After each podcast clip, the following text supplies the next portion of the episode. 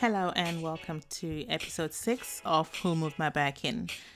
I am your host, That Girl Tammy, on Instagram and Twitter. Today I am joined by Keisha, the founder of Imagine Me Stories subscription box. Imagine Me Stories is a monthly subscription box that aims to inspire and empower by providing quality Black children's literature and fun activities. Each month, your child will receive specially chosen top quality literature featuring Black main characters plus empowering activities to educate them on Black history and culture. As you know, I have a subscription box, Melody Box. So this conversation was very important for me to have with Keisha because she is filling up vans each month with her boxes. I wanted to sit down and speak to a successful woman in the same industry as me, find out how she did it, and how she's navigating change in her business and in her personal life. So I hope you enjoy the episode. I didn't advertise it as well as I probably should have because I didn't get much return from like the Facebook ads. Mm, it takes a while to find your audience. Um, yeah, just there's so much testing involved with Facebook to you finally get it right. And yeah. the problem with Facebook is you're testing, but it's your money that you're using to test. Literally, like I'm. It ain't free. Facebook is gonna be like, oh, she's testing. She just like, you know what? Just have it on us. No. No. this is the problem. But the thing is, when you get it right, it can be so beautiful. But the journey to to get it, and then even when you get it right, it, it's not like oh, it's done now. It still changes because there's yeah. so many other forces out there. But I think you did very well. The other day, you posted something that you were experiencing some problems with um, with the shipping delays, right? Oh my gosh. Well, no, they're trying to give me hypertension, but I said no. no, no, no. I, I refuse this hypertension. I will stay calm at all costs. Royal Mail. Oh my god. The thing is, I love Royal Mail.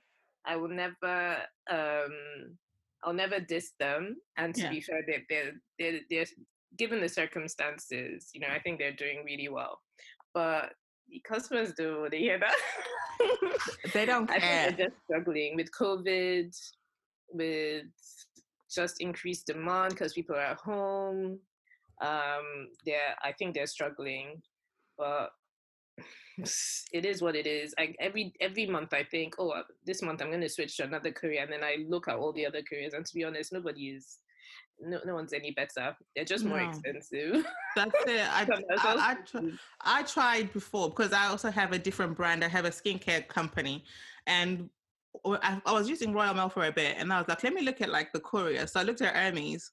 and I was like, oh, they're much cheaper. I think they're like about 50p cheaper than Royal Mail. And I was like, okay, let me try them. So I shipped, I think I shipped like three um, um, orders in one week, and they all broke in transit. All of them.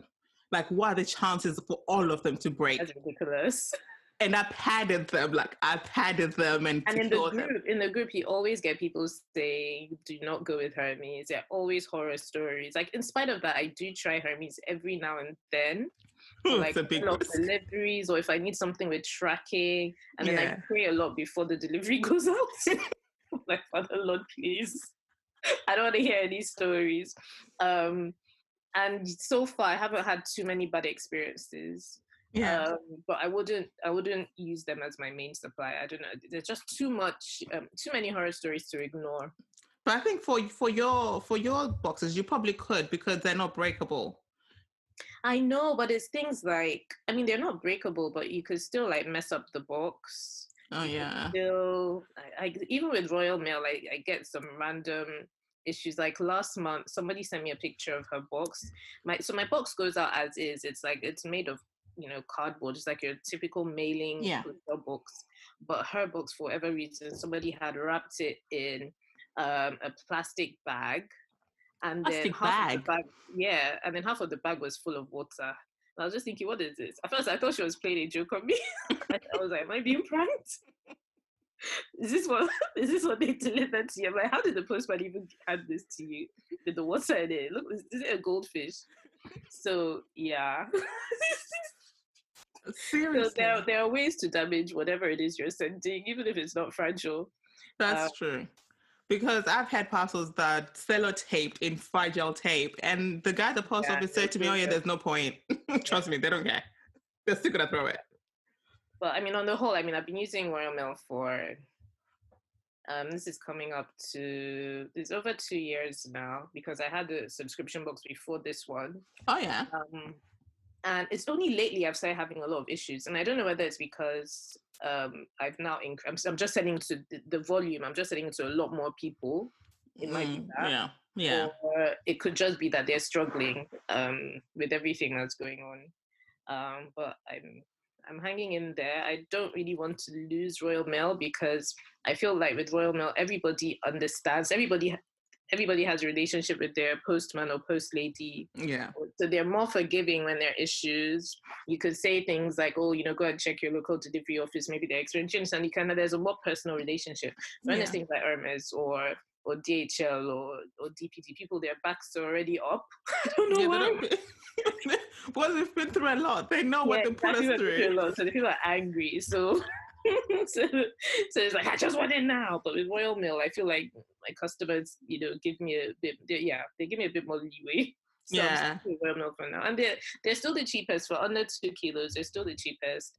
They hold your hand. I don't know if you've set up a business account, um, but in the past, pre-COVID, like when I set up my business account, the guy came to my house and set it up on my laptop for me. Oh, and really? called me like five different times to say, "How are you doing? Are you okay?" And then if they notice like you know, like you haven't ordered in a while, they'll call you. Is everything okay? Do you still need help? Like they're just they're really hands on. Oh, really okay. So from a customer service perspective, considering the fact that they're not even private, I would say they're really doing well. Yeah. Um, we just have to be patient with them. Right now, we do. We do have to be patient because I was surprised that my boxes started arriving this week. I was thinking, did people get them and they hate them? Is that why it's been like radio silence? yeah, honestly, yeah, there's definitely a lot of delays. Um, I'm just really worried about Christmas. I, I, I think I'm gonna have to bump up my delivery this this month to attract because normally I just use the normal Royal Mail 48 that has a delivery notification. I think if I do it tracked, and just pray that they get it on time. So, what was the subscription box you had before this one? Oh, very random. It's a Chihuahua box. Chihuahua, like like the dog. Literally dog Chihuahua. Yeah, I set up a Chihuahua box because I was really nervous about setting up this particular box. Um, because I don't know, I've never really been like an advocate for like race issues and and things like that. It's not been it's, it's yeah, it's just not, I guess I mean, growing up in Nigeria, I came I was already like fully grown when I came here. Uh-huh. So um, obviously I was aware that there was systemic racism, but it um, it wasn't um, overtly I don't know, it wasn't it, it, yeah, it wasn't my area of focus. It was it wasn't until I had my daughter that I started to be more aware of the impact it actually has on you, especially yeah. if you grew up under that kind of system. Um, and then I started feeling the urge to change that, you know, through making um, diverse children's books more accessible. But um, I was scared. I was just scared of like how people receive me, you know, how people receive a business that's just focused on sending out books that have black main characters. How will I explain that? And I don't know, I just felt like I was thinking, you know, when you start to overthink, I was just feeling the pressure and the weight of the responsibility. And I thought, no, I can't do this. Let me just do something completely different. So you had this idea way before you even I've had it for a long time and I just kept talking myself um out of it because I was really nervous. Yeah. Um, and that, and that's how I started the Chihuahua business. So was it like a, a Chihuahua? I was going to ask you why Chihuahua. So. I just, I just literally did research like what hasn't been done what are the most popular categories you know how let me at least learn about this because I, I knew i did want to go into subscriptions I actually wanted to do one. Um, I originally wanted to do something um, to do with like Black women. I wanted to do like a discovery box for yeah. brands. Yeah. Um, and just make sure that the businesses in there are Black owned. But obviously, anybody, it's not specifically targeted at Black women. That's what I wanted to do. And then I discovered that somebody else had done something. So I took myself out of that. I should have probably continued because now I don't know. I think they ran for six months, and then so yeah, I taught myself out of that as well. Um, and so I went into the Chihuahua. Nobody was doing the Chihuahua thing. It was a safe space because no, no, but I don't even know people who own dogs.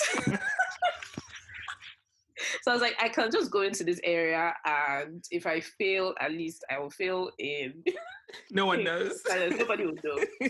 Any people that will know would be dog owners outside, but they, yeah. they, they have no idea who I am, so it's okay. I don't. It was weird in my head. It made sense.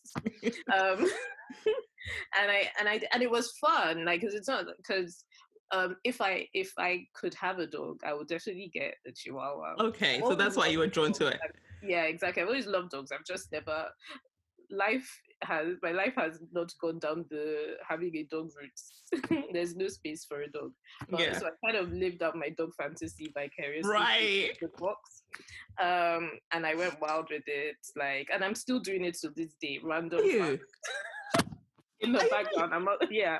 I still the people who subscribed when I first launched, they're still with me today. They were this is our, our third Christmas together honestly, the, the website is still up. I don't advertise. I don't do anything because I'm just trying to keep it as low key as possible. And I'm hoping that eventually everybody just cancels so I can call it a day. But it, I've been in it for so long now that I feel like um, I feel responsible to, to my subscribers. Like I can't just all of a sudden like, what would they do? They like it's so important to them to get their boxes, honestly. So and and nobody else is doing this. So like I can't. The only way I can stop is if I give it to somebody else. So until I am is able, it mychihuahua.com? My Chihuahua box. MyChihuahuabox.com. I'm on it right now. Um, that's it. Everyone that's listening, go and subscribe right now.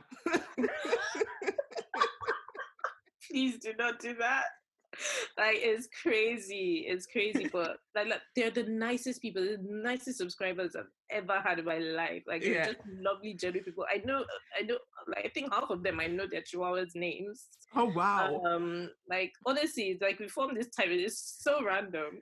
I don't have a chihuahua, but every month, you know, I go out. I'm like, oh, what socks would they like? I get them socks. I get them bow ties. Oh, that's so cute. Bandanas, little cute outfits and stuff. Yeah. Like Sorry, I'm going off tangent, but um. so that's if you have a chihuahua, make sure you subscribe to my chihuahuabox.com. that's how I started this subscription game. But you know, after a while, like I think five or six months into it, I'm thinking, okay, this is all well and good. And as fun as this is, let's be real. yeah. My true passion is, you know, let's try and make a change in um children's literature. Like yeah. it shouldn't be i think when was when did i launch? 2019 like 2019 and we're still struggling to see books with black characters from yeah. kids. Yeah. Um, it's a bit you know ridiculous. And i was like i have the skills. I know how to run a subscription. Mm-hmm. let me do it. And and honestly i did when i did the figures i was like okay this is even going to make money so in my mind it was like a passion project. Um let, let me do this and then you know eventually i had i had no idea it would even get to this level of success. Mm. it every month i'm just amazed. Um but it just shows how much we need this.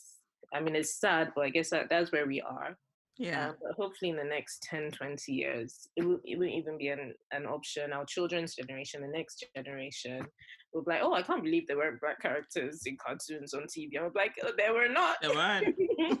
thing of the past. So you said you grew up in Nigeria. How old were you when you came here?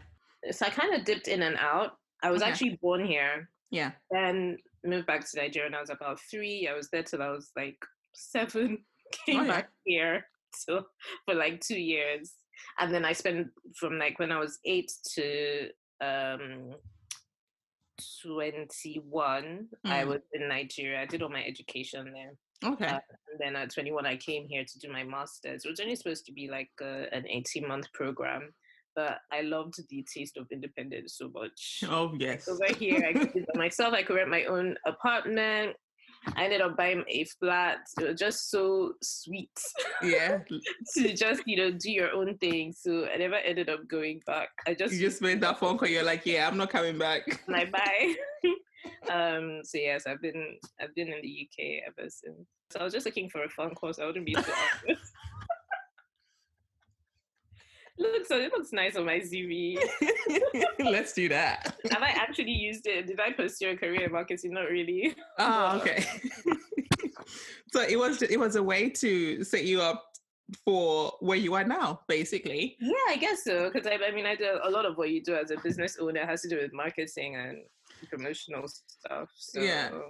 I guess it was useful. Um, yeah, I'm happy. I, it was more for the experience, to be honest. When I think about think back on my degree and then my masters, I can't really remember the technical aspects of what I was taught. Yeah, yeah. it's more the, I guess, more the discipline of um, undergoing a course and you know revising even when it's not convenient and, and all of that working towards the goal yeah. for me as opposed to the actual subject i don't know whether my my my tutors would be happy to hear this but for me anyway yeah i can't remember the technical aspects but i enjoyed the process yeah that's all it is to them because that's it's just like people tell you to go to uni for the experience it, yeah, doesn't even have to be for the degree. Just go for the experience. That's the experience. I think so. It's such a such a fun like life experience. Did you um study over here or? Yeah, so I was born in Zimbabwe and I came mm-hmm. here when I was thirteen. So oh. I came oh. in year nine. Okay. Yeah, and so that here a while.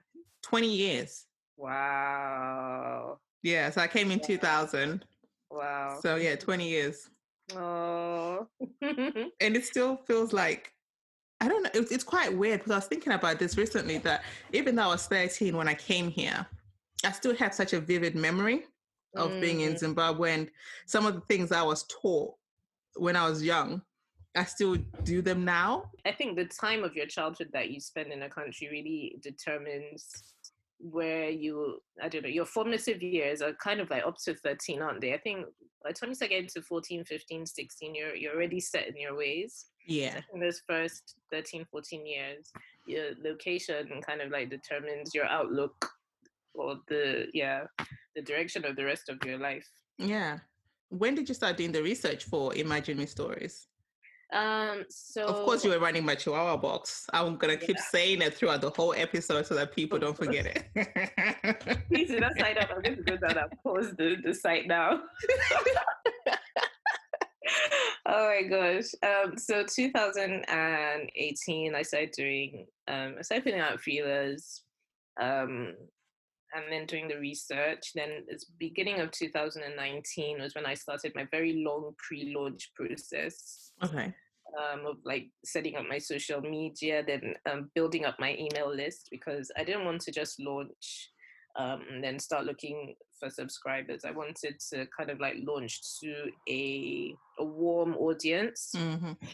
Um, so I spent about five to six months actually just like building up an email list. How are you um, doing that? so at first, just through social media. Okay. And then also, while I, I started like testing out Facebook ads. Okay, uh, in pre-launch. Yeah, during the pre-launch, I looked at it like mathematics. How many subscribers do I want? A hundred, and then I worked as into launch, and I think I had that figure because I could get a good price on the books I wanted or something. I don't know. I shall, I wanted a hundred anyway. So working back from that, um, how many emails do you need to convert to 100 paying people? And um, the conversion rate, just the industry conversion rate, is something between 1.5% and um, 5%.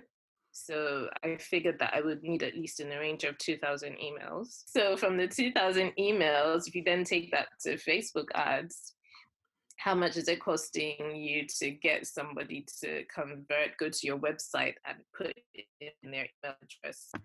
Um, so I think I it ended up being when it started off, it was about 18p. It was it was between 18p and 50p. So I just calculated, okay, if I have a budget of like a grand, um, let that just be my launch budget mm-hmm. um, so to get the emails to then yeah so that so yeah and that's what i did I think I got just under just under hundred the first month. But by the next month, I was already into. That's good. Um, hundred. I just thought I would just apply a, a, a more logical approach. I guess because I'd already done the Chihuahua box thing, just from the perspective of Chihuahua, it really depends on the industry you're in, and, you're in and the books you're in. But it was really hard for me after launching a Chihuahua to then grow. I felt like it was easier to get them in while you when you just launched. Okay.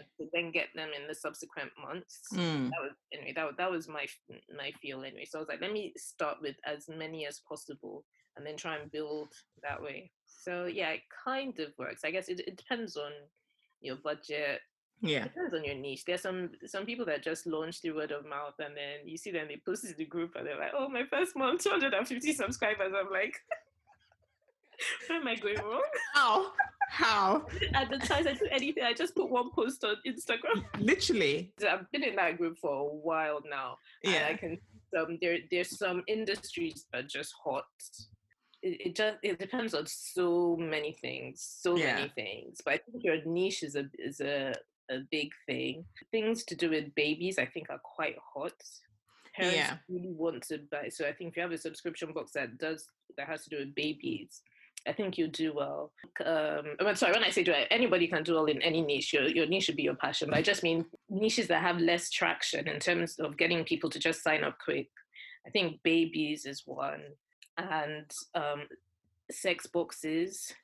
There's a lady in one of the groups I'm in. So, so I mean, like boxes that have like adult content, or yeah, especially for women. There's a lady in our group that has, um, I think she's got two thousand or three thousand subs, and really? she's never done any Facebook advertising. And I know this for a fact because on Facebook you cannot advertise adults. No, you can't. Yeah. So all she all she does is she posts. I mean, I literally followed her. I'm like, I want to do everything you're doing because you're doing something. How are you getting so many? She she would come and complain like she she has too many. She's tired. She can't cope. She can't cope. I'm it's like, okay. Give it to me. It's to okay. Have. Let's swap. I, will cope. Honestly, I want this problem. So, and then after I just like, I think it's the niche because somebody else is in that. And also, she's the only one who, she's in Australia and she's the only one that has it. So, exclusivity as well. Okay. Um, helps being the first person to launch something that people haven't, yeah. And then things that have to do with, well, anyway, women are the people who buy the most anyway, but yeah. women buy if you're able to have a box that targets women successfully in their area of need, I don't think you have a problem. I know there are a lot of beauty boxes out there, but if you just find a way of like standing out and getting exclusive products at a cheap rate, I don't think you even need to advertise much. But yeah. How did you manage to get your books at a cheap rate in, in order for you to turn a profit? Just basically um, begging publishers. going there with this big sub story. You know, there's not much representation. I'm just here trying to make a difference. Have you seen the statistics? Help me. Help.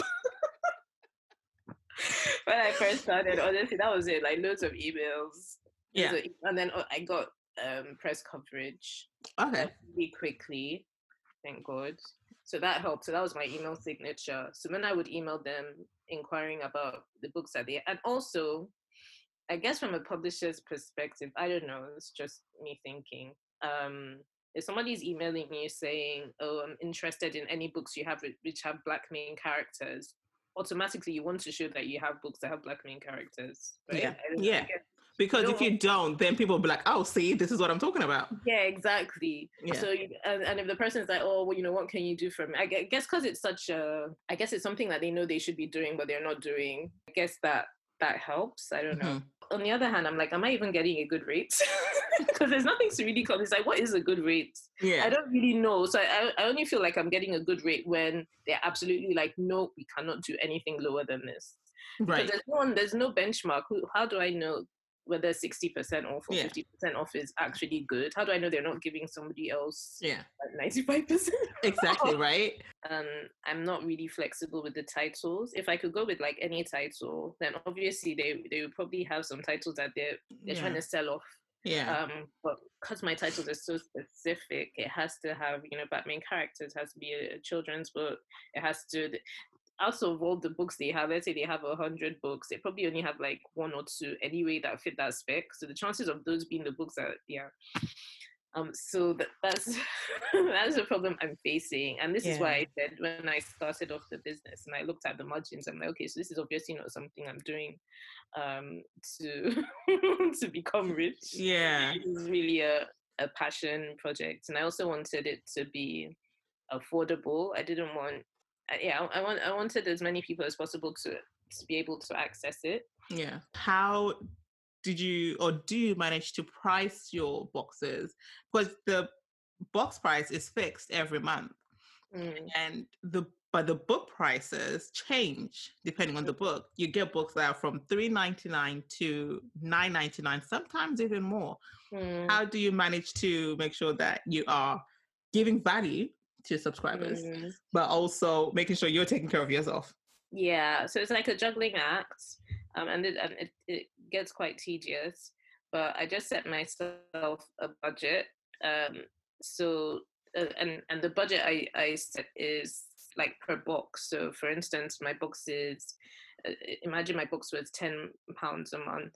I would mm. say I'm I'm going to spend in order for me to to make a profit, my costs can't be more than I don't know seven pounds or six pounds, and out of that, I can only spend three pounds on on the book. So I know that that month, um, whatever combination of books I'm I'm including has to be three pounds. So if I have one book that's fifty p, and one book that one book that's I don't know one pound eighty, then you know then I know the what's left is for the third one. So just I, I have to juggle it. So sometimes I have like an ex like a an expensive title like a hardcover. Hardcovers are the worst because they're so expensive. Yeah. Um. So if I have, so if I'm featuring a hardcover, then I will try and include like a, a paperback that is, you know, um low price and then like a, a medium one so that it all kind of works out.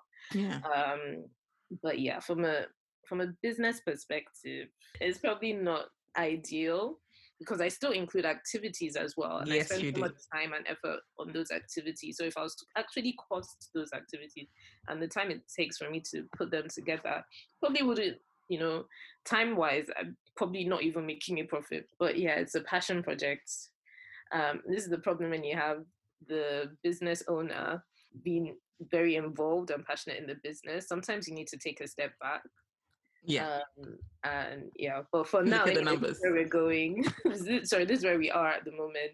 Your first month, I, I still think this is mind blowing that your first month was a hundred subscribers. When I launched, I was actually like heavily pregnant then. Oh. Um, and then I so I launched in October. Then I had my son in February. So I so I launched with about a hundred.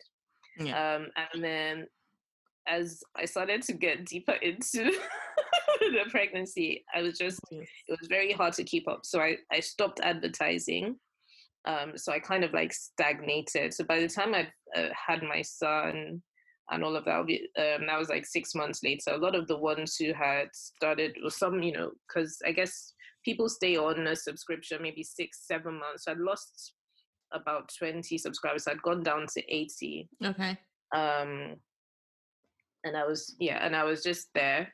Um, and then the whole thing happened with um, Black Lives Matter. Unfortunately, George Floyd was murdered, etc.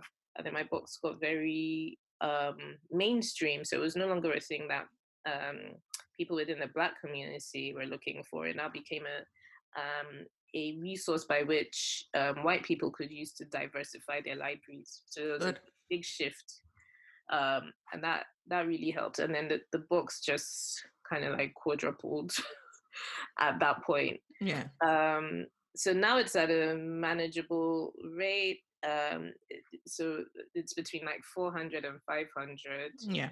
But it's okay for me. It's, it's at a point where it's just barely doable by one person. Yeah. I'm You're still managing to fulfill 500 boxes a month by yourself. Yeah, this is what I'm saying. So by yourself. I, yeah, I can't I can't physically um continue at this rate.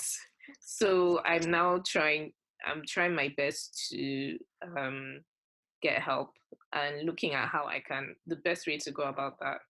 Yeah. Really. Um so I can take it to the next stage because I'm I'm the one that's literally like holding the box back from growing. Like I, I don't really advertise. I, I think the last time I advertised was four or five months ago. I'm scared to. I, I get that, but you can't be scared to scale. I know, but I, I feel like in order to scale, I don't I don't ever want to not do things well. I want right. to be excellent in everything that concerns the books. Yeah, and, and it's still at a stage where eh, what I believe people are getting excellent service, the quality is good, etc. If it gets to a stage where it's un- unmanageable, then you start to drop balls, and then That's it true. affects the integrity of the business. So mm-hmm. as much as I'd love to have ten thousand subscribers, twenty thousand, if I don't have the means to deal with them, then I think that's unfair to the people who are subscribing. So, so my aim for 2021 is to kind of build a team so I right. can start to outsource um, some aspects of the business um, so that it to make it easier for it to grow. So I can just be focused on strategy and not so much the operational bits. Yeah, um, because it is it is a grind and it is hard. There's no time of day that I'm not exhausted. I bet. and I also open an online shop as yes. well. So so I have to fulfill the orders of from the shop as well on a daily basis. So it's so people are not able to buy the books without subscribing, exactly. and they can just buy one book instead of getting like the pack. Exactly, and that really helps me because I, I get a lot of people, even my subscribers, uh, want to buy books. You know, maybe just as gifts for other people. Yeah. Or yeah, so it really helps having an online um, shop, and it also helps financially as well. But um, again, that's just more um, pressure, more stuff to do, more boxes to fulfill. Yeah. So I really hope next year that I'm able to. I'm, I'm the kind of person that likes doing everything myself. Um, I need to. I get that. Learn to step back and just let someone else get on with it. yeah. I, I trust with that one. I get you. It's very hard to let go of the reins, especially if you're passionate about something. Mm. But on some level, we have to learn to trust and to delegate that and trust that it's going to be done. Yeah. Otherwise, the business will never be bigger than you. That's it'll it. Be, it'll be limited to you and your your abilities and your your resources and your time. You only have 24 hours. But if you yeah. have five people, that's, you know, 120. You can do so much more with it. Yeah.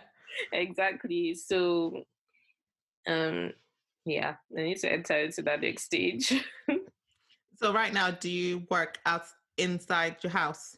Yeah, everything is done at home. Yeah. So what does that? What does fulfillment day look like?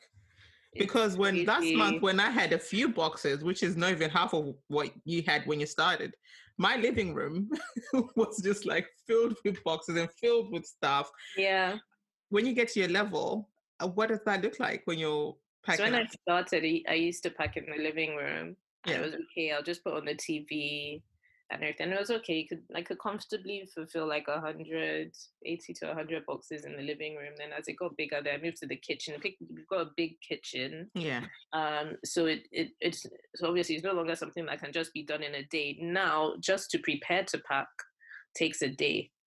Um actually it takes two days so like a day to like pull sort out all the excel sheets and you know everyone's orders and and convert it into like packing lists that takes like a day on its own mm. and then mm. bringing out everything you need to put in the box because my boxes are quite complicated it's not a situation where everybody gets the same thing similar to you because you've got the different age ranges yeah. exactly i've got so many different categories I, um, different people get different stickers because it's like as you move up, you get something different each month. And I like to reward um, subscribers that have been with me for a while. So like every four months, you get a every three months you get a gift. So it's remembering who got what gift last and who's due to get this gift next time. So all of that makes it a bundle of fun. Um, so sorting all of that out before I can even start, you know, packing takes like two days.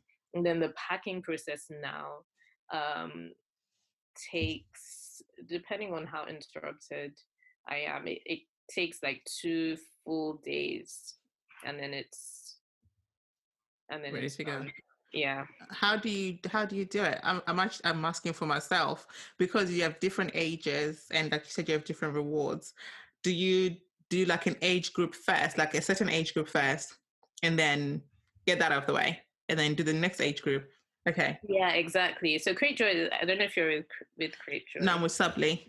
Oh, okay, yeah, I heard Subbly's. I've heard a lot of good things about Subbly. Um, I, I would imagine they're quite similar anyway. I think, yeah, I think so. For your data, but with Cratejoy, it puts it into different categories by month, etc. For you.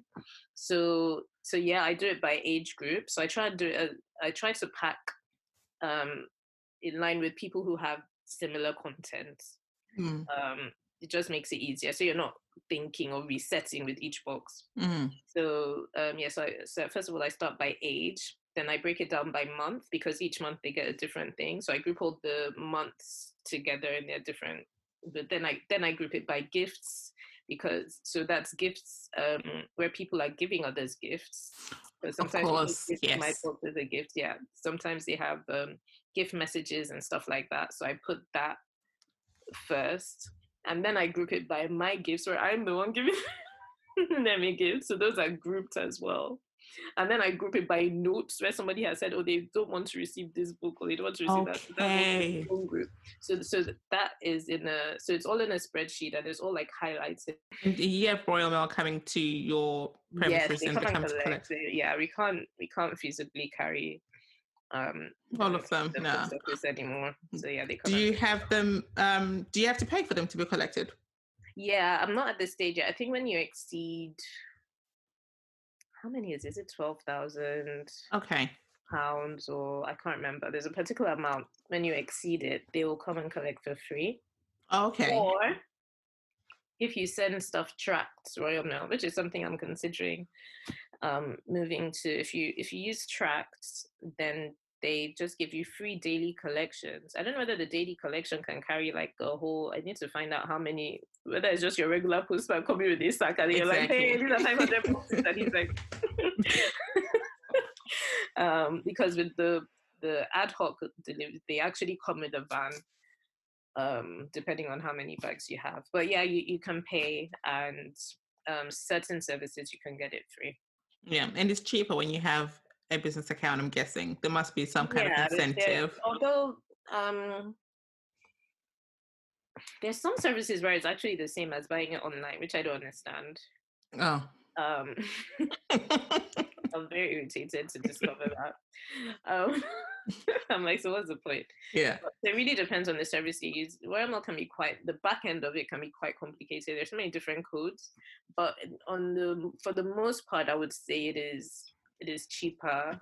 Um, it's easier. I think it's easier to manage having the business account as well. Mm-hmm.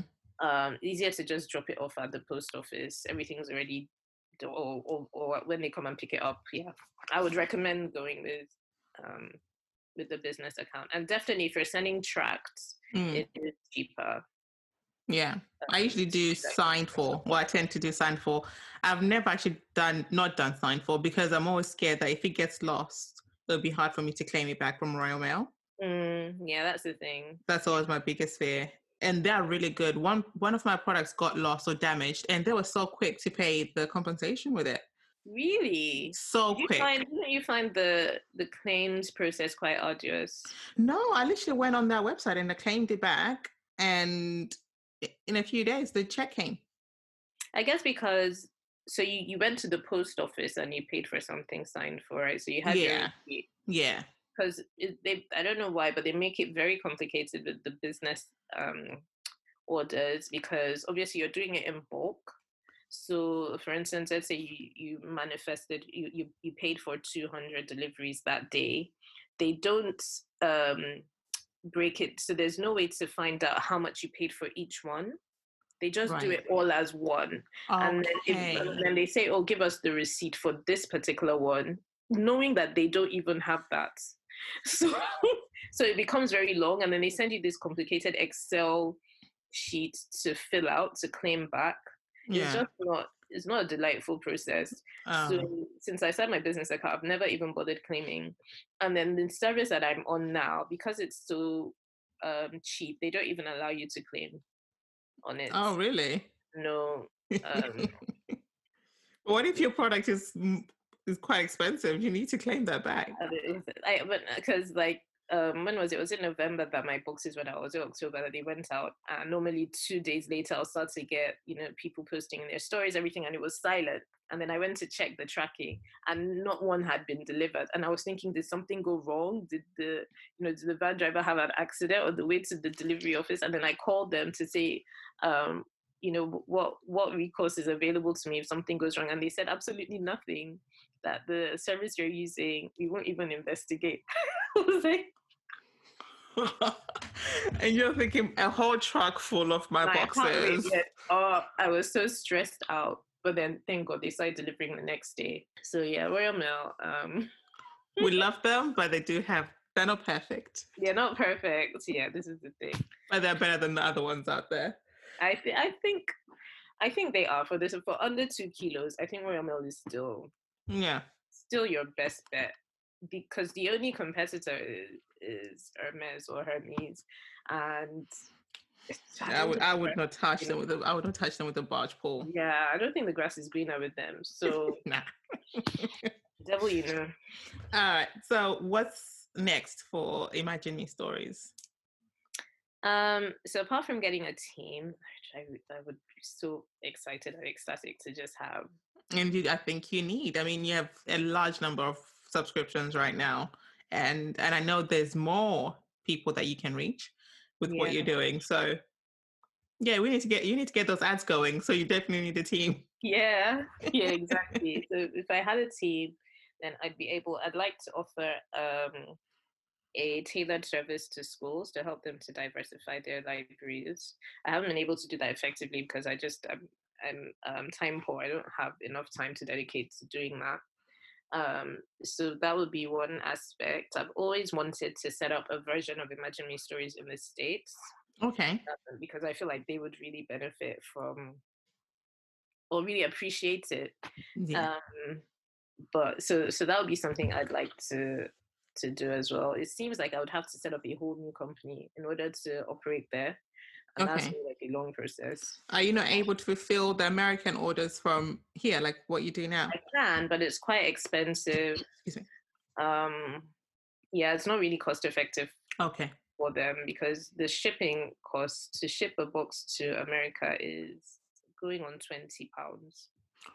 Wow. cost of my subscription. So that means you'll be paying double for your box. Exactly. And in spite of that, I do have some subscribers from the US, mm. but I just feel like it's too much um, to pay. Yeah. Yeah.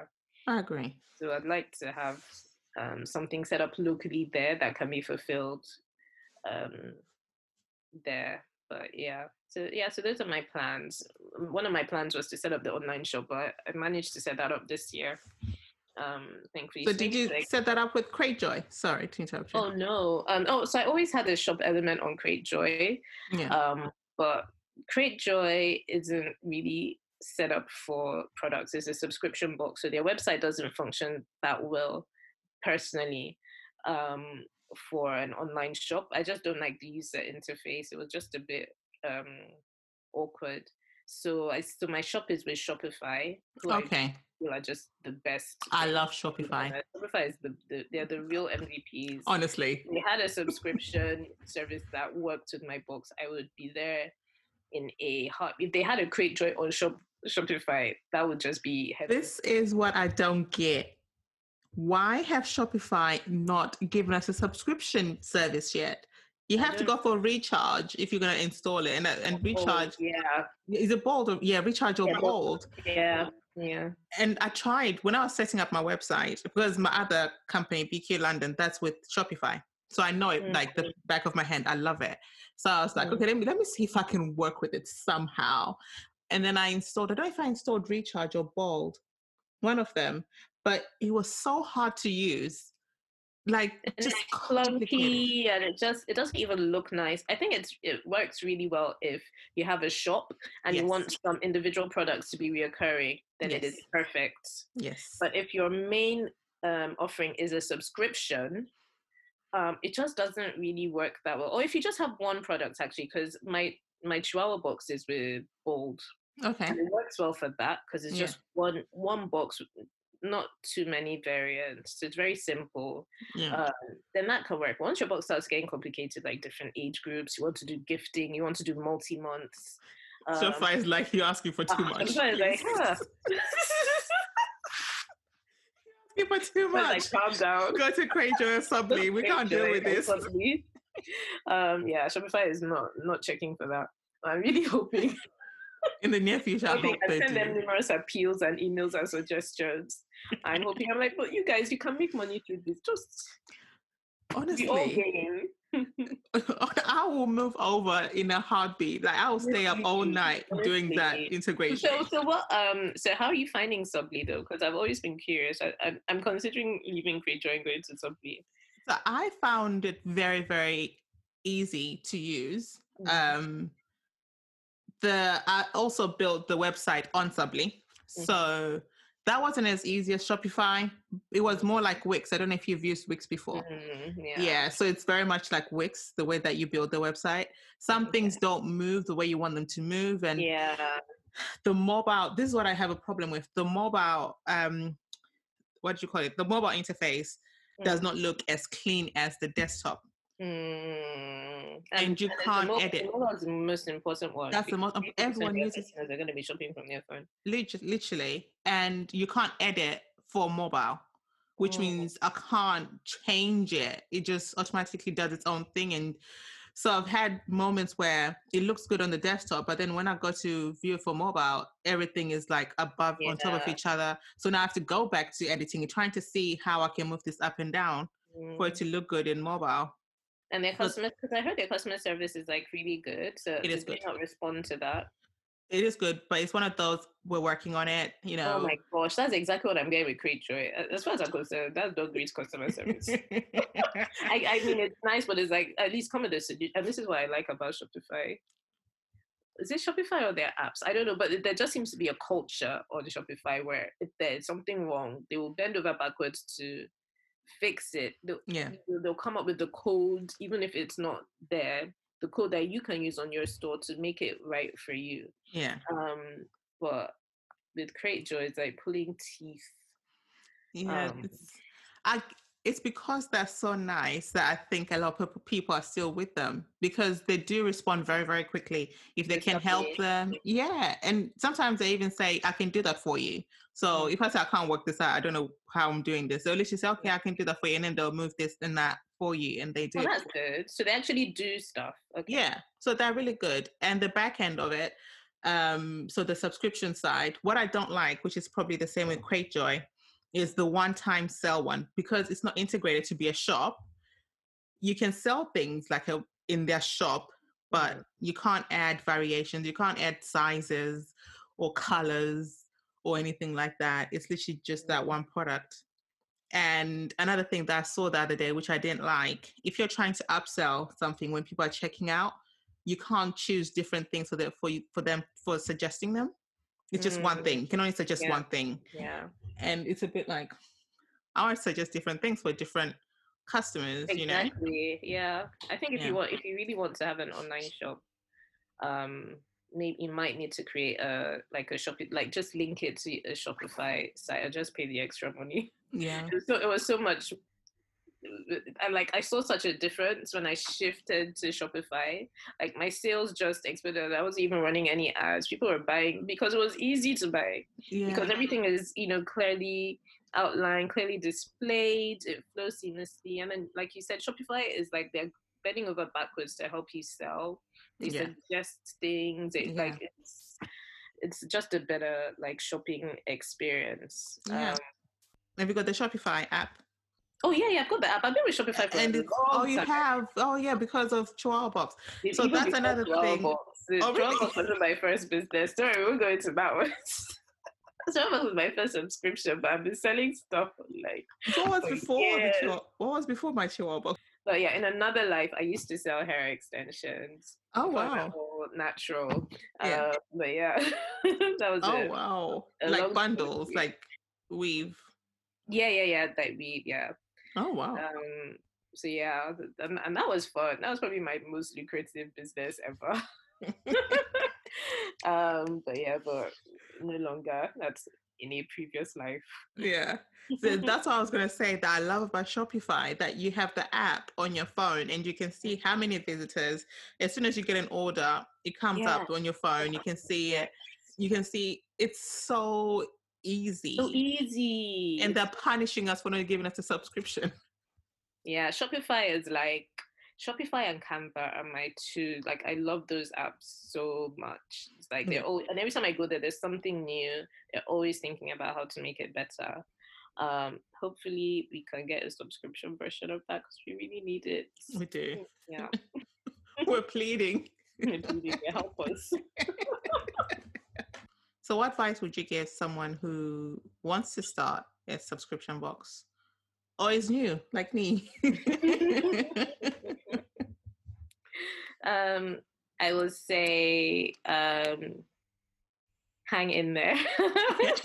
hang in there because you will get to a point, um, you know, you'll be like, well, I don't know if you're anything like me anyway, where you start to doubt yourself and you'd be like, why am I even doing this? Yeah.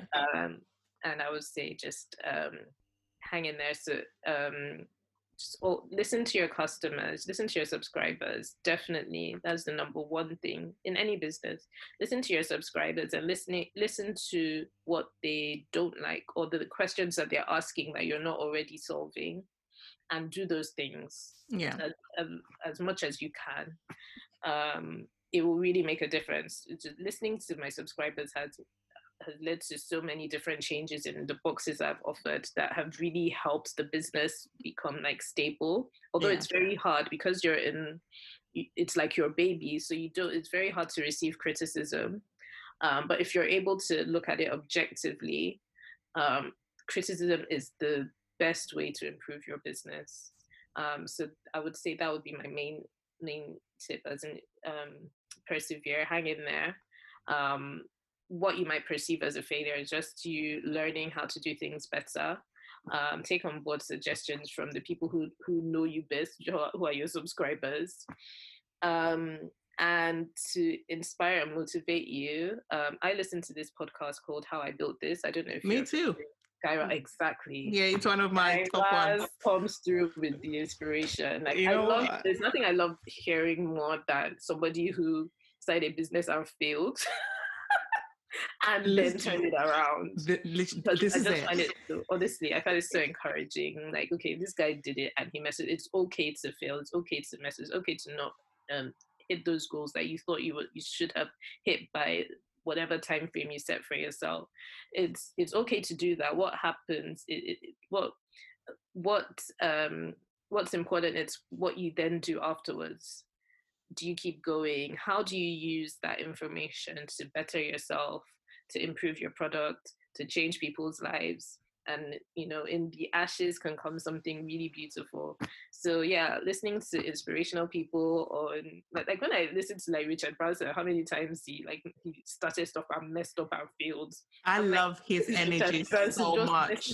daily. Why am i discouraged? Do, do you know who we can look look up to for messing up and just keep going. Beyonce. Beyonce. Do you, remember, do you remember House of Deréon? House of what? Sorry. Deréon. House of Deréon. What's House of? I don't even you know. See? That. that. was her first clothing line. She came up with oh, House of wow. Deréon. Her and her mom. It didn't. It didn't do well. That's what. It's, that's why you don't even know about you it. See, you see, this is the thing. Like you know, people mess up on a daily, and it's just don't stay there. You know. Yeah try just dust yourself off. Yeah, that you know, allow yourself time to grieve. but don't wallow in the self pity or the you know the defeat. You know, keep going. I think the most successful people in life are not the they're not the smartest, they're not the richest. You know, they're not the most gifted or the most talented. They're the people that just kept on trying. Mm, they yeah. just kept at it. Yeah. They kept eventually, you know, got to be like, let's just help this person. like, when is your big break? It's coming. It's coming, exactly. You're trying. We can see it's coming. yeah, exactly. So yeah, that would be my advice. Um, starting up, it's a it's a tough journey. It's a no new one being an entrepreneur, especially if you're doing it yourself. You, you're, you're not um, sharing it with like a business partner. It can be immensely rewarding and fulfilling. Um, so yeah, hang in there. we'll hang in there. All right, so we're going to round up, and I'd like to ask two questions.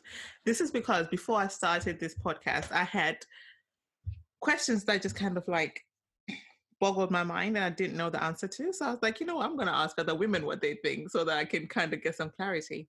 So the first one is what does success look like to you? I think success for me is, I think when I get to a stage where I am thriving in all aspects of my life, where I'm not, um, where I'm thriving and not striving. I don't know if that mm, makes mm, sense. Because mm. I feel like I'm currently in this striving stage. Mm. So where I'm just like, I'm calm. So business wise, there's a routine to it. It's not as unpredictable. Maybe I have people who are running things, so I just have like an oversight. It's bringing in like a steady, regular income that I can plan with and budget with. Um, when I have enough, when I have a good work life balance, where I could spend enough time with my family. Uh, you know, everything is allocated and orderly. I'm not as chaotic. um, and when I have um, when I have, I guess, financial security as well, I have a range of, you know, diverse investments, passive income. Um, for me, that would be success. When I get to that stage where, you know, I'm, I'm relaxed, um, and you know, and I'm, and you know, I'm mentally engaged in things in my business, but it's not you know, the hustle, like all the time where I'm juggling so many balls. I feel like at that point, I can say, okay, I'm successful. There isn't a particular like amount, mm. but you kind of know when you're, and you're, when you're thriving, you kind of know, yeah. When it's like, yeah. oh, what do I do next? when yeah. you get to that stage, it's like, okay, for you to know what that means you're pretty. Have to wonder. Yeah. yeah. And what do you think the hardest thing is about being an entrepreneur? Um, I think it's just never, for me anyway, what I'm finding right now is just never being able to switch off. I find it very hard to switch off. So, whereas when I was working, um, I had a very demanding career but I was very able to switch off. Like once I left the office, that's it. Of course, um, you don't care. It's, not, it's, not, it's not, your company. I don't even want to think about it. I'll, I'll, start to think about it like Sunday evening when I'm mentally trying to prepare myself for Monday. But I could switch off. But like, like um, with Imagine Me stories, I can never switch off. I can never not be on. Um, so for for me, that is quite um, challenging because I'd like to um, right now I feel like my life is just like all about this business. Mm-hmm. Um, I'd like to get to the stage where the business is it has its own portion in my life, mm-hmm. but it doesn't impact on all the other things. I think it's normal when you're just starting off a business. It's like a baby; they're very demanding at first, but as they grow, eventually they're strong enough to stand on. So it so it makes sense. Yeah. Um, ironically, I also have a baby right now. so, so, you got two. So you're juggling two babies. Exactly, two babies. So I, I, totally get it. But then compared to like my four-year-old, who's like a lot more independent, she can dress herself, etc. So she's becoming her own person, and then you, then the separation starts to begin. Um, that so that's the um, I think the most challenging part for me. But I think eventually my hope is that Imagine Me Stories will be Imagine Me Stories will not be the business that Keisha is running, where if I sneeze, Imagine Me Stories sneezes. Mm. It will it will be able to stand um, on its own. You know, you know, sadly or not sadly, like without me, I can some you know something can happen to me and the business will not be affected because it's become its own thing. Yeah, um, yeah. So that's the challenging bit, and that's that's where I'm hoping to go mm. in the future. Yeah. I think that's uh, that's what I said because I did like a solo episode two episodes ago, a few episodes ago, and I was saying I asked myself those same same questions I've asked you, and I said I think success for me is what you just said, which is I can take time away from my business and my business will still function, mm-hmm. and my mm. business will still run, mm-hmm. and that because right now if I stop, the business stops. That's it. Yeah.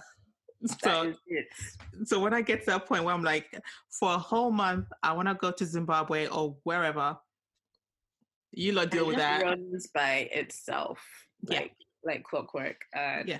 And all the processes are documented, so anybody can just come in and just hit the the ground running. That's the stage, ideally, that we should be able to get to. Do you think you'll take investment anytime soon? I know that I know we've round up. I'm going back. That's I'm just okay. I'm just really That's enjoying okay. speaking to you. I've thought about investment so much. Um, th- what I don't like about investment is the idea that somebody has. It's not even so much that they have a stake in the company, but that the added pressure of knowing. It just feels for me that um, I escaped from nine to five, but with investment, I'm going back to working for somebody, but with none of the benefits and all of the stress. It feels like that way because um no but uh, i would prefer to have maybe like crowdfunding or mm-hmm. a grant mm-hmm. or even a loan mm-hmm. um to your traditional investment which is like venture capital or somebody taking a stake um in the the company that scares me so much and obviously you listen to how i built this so you know the way it always ends up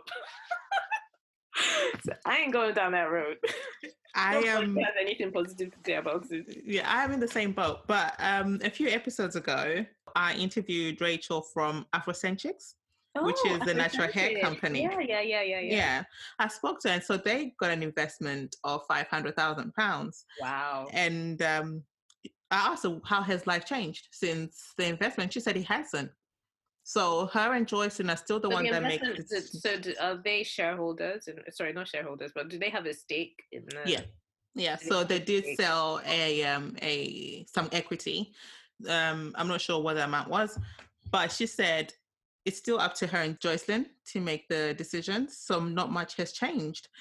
But for me, I'm in the same boat as you. For me, it's I guess it's it's it's kind of bad, but it's accountability. Mm-hmm. You know, I left work so that I don't get asked what am I doing with my time yes. and my money. Yes. I don't want you to ask. I don't want that.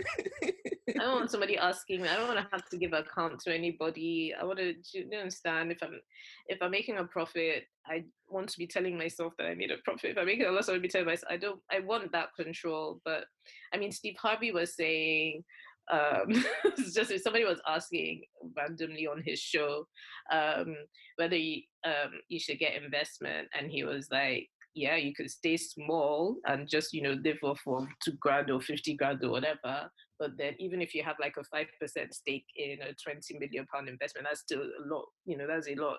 So it depends on how you want. So I, I, I I'm like, okay, I see what you mean, Steve, but personality wise, there has to be another it way. It is. A, I think it's a personality thing. Organically as well. So it's like, what do I do with this investment? There's so many people who they they get the money too quick before they've sorted out their processes, and then they end up crashing and burning um because it's, it's just money money money and then yeah i think they maybe they spend it in a silly way or they're not just not generating enough income um so it can also be detrimental to the business. What I would prefer is wisdom. I wish there was a way somebody could just impart their wisdom to me and say, this is what you need to do. If they could yeah.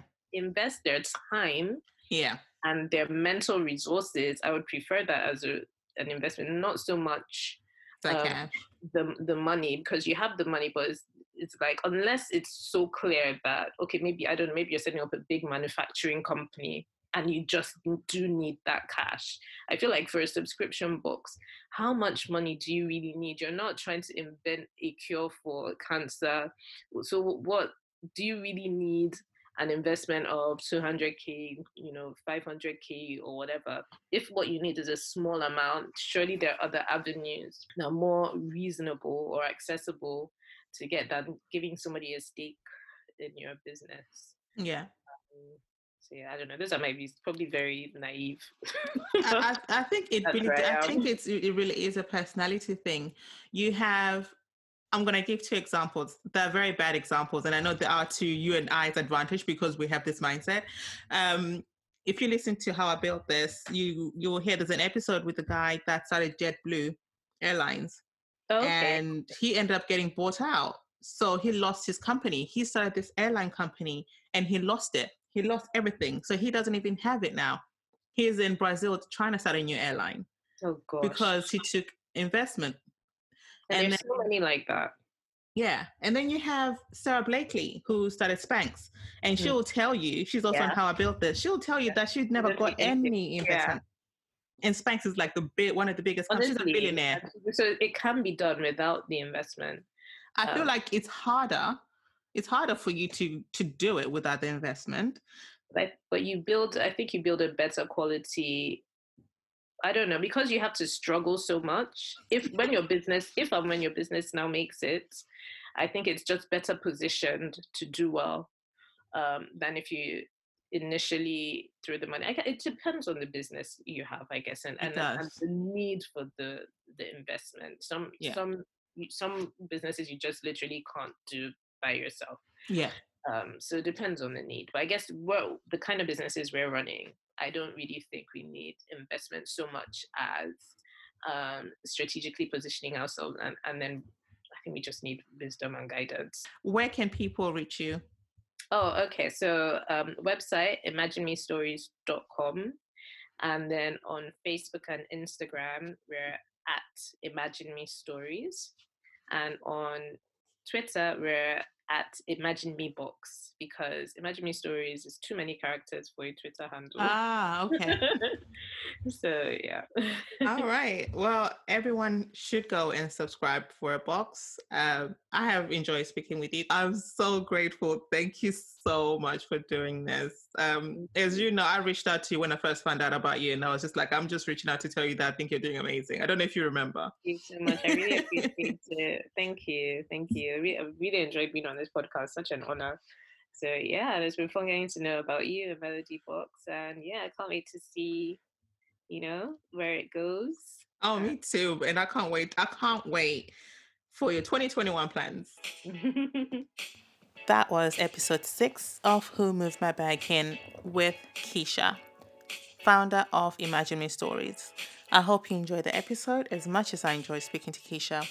As you could tell, the episode took longer than we both anticipated. Because there was just so much information that Keisha had to impart on me as a new subscription box owner. So, in the words of Keisha, keep going, keep going, keep going. I'll see you next week on Who Moved My Bag In.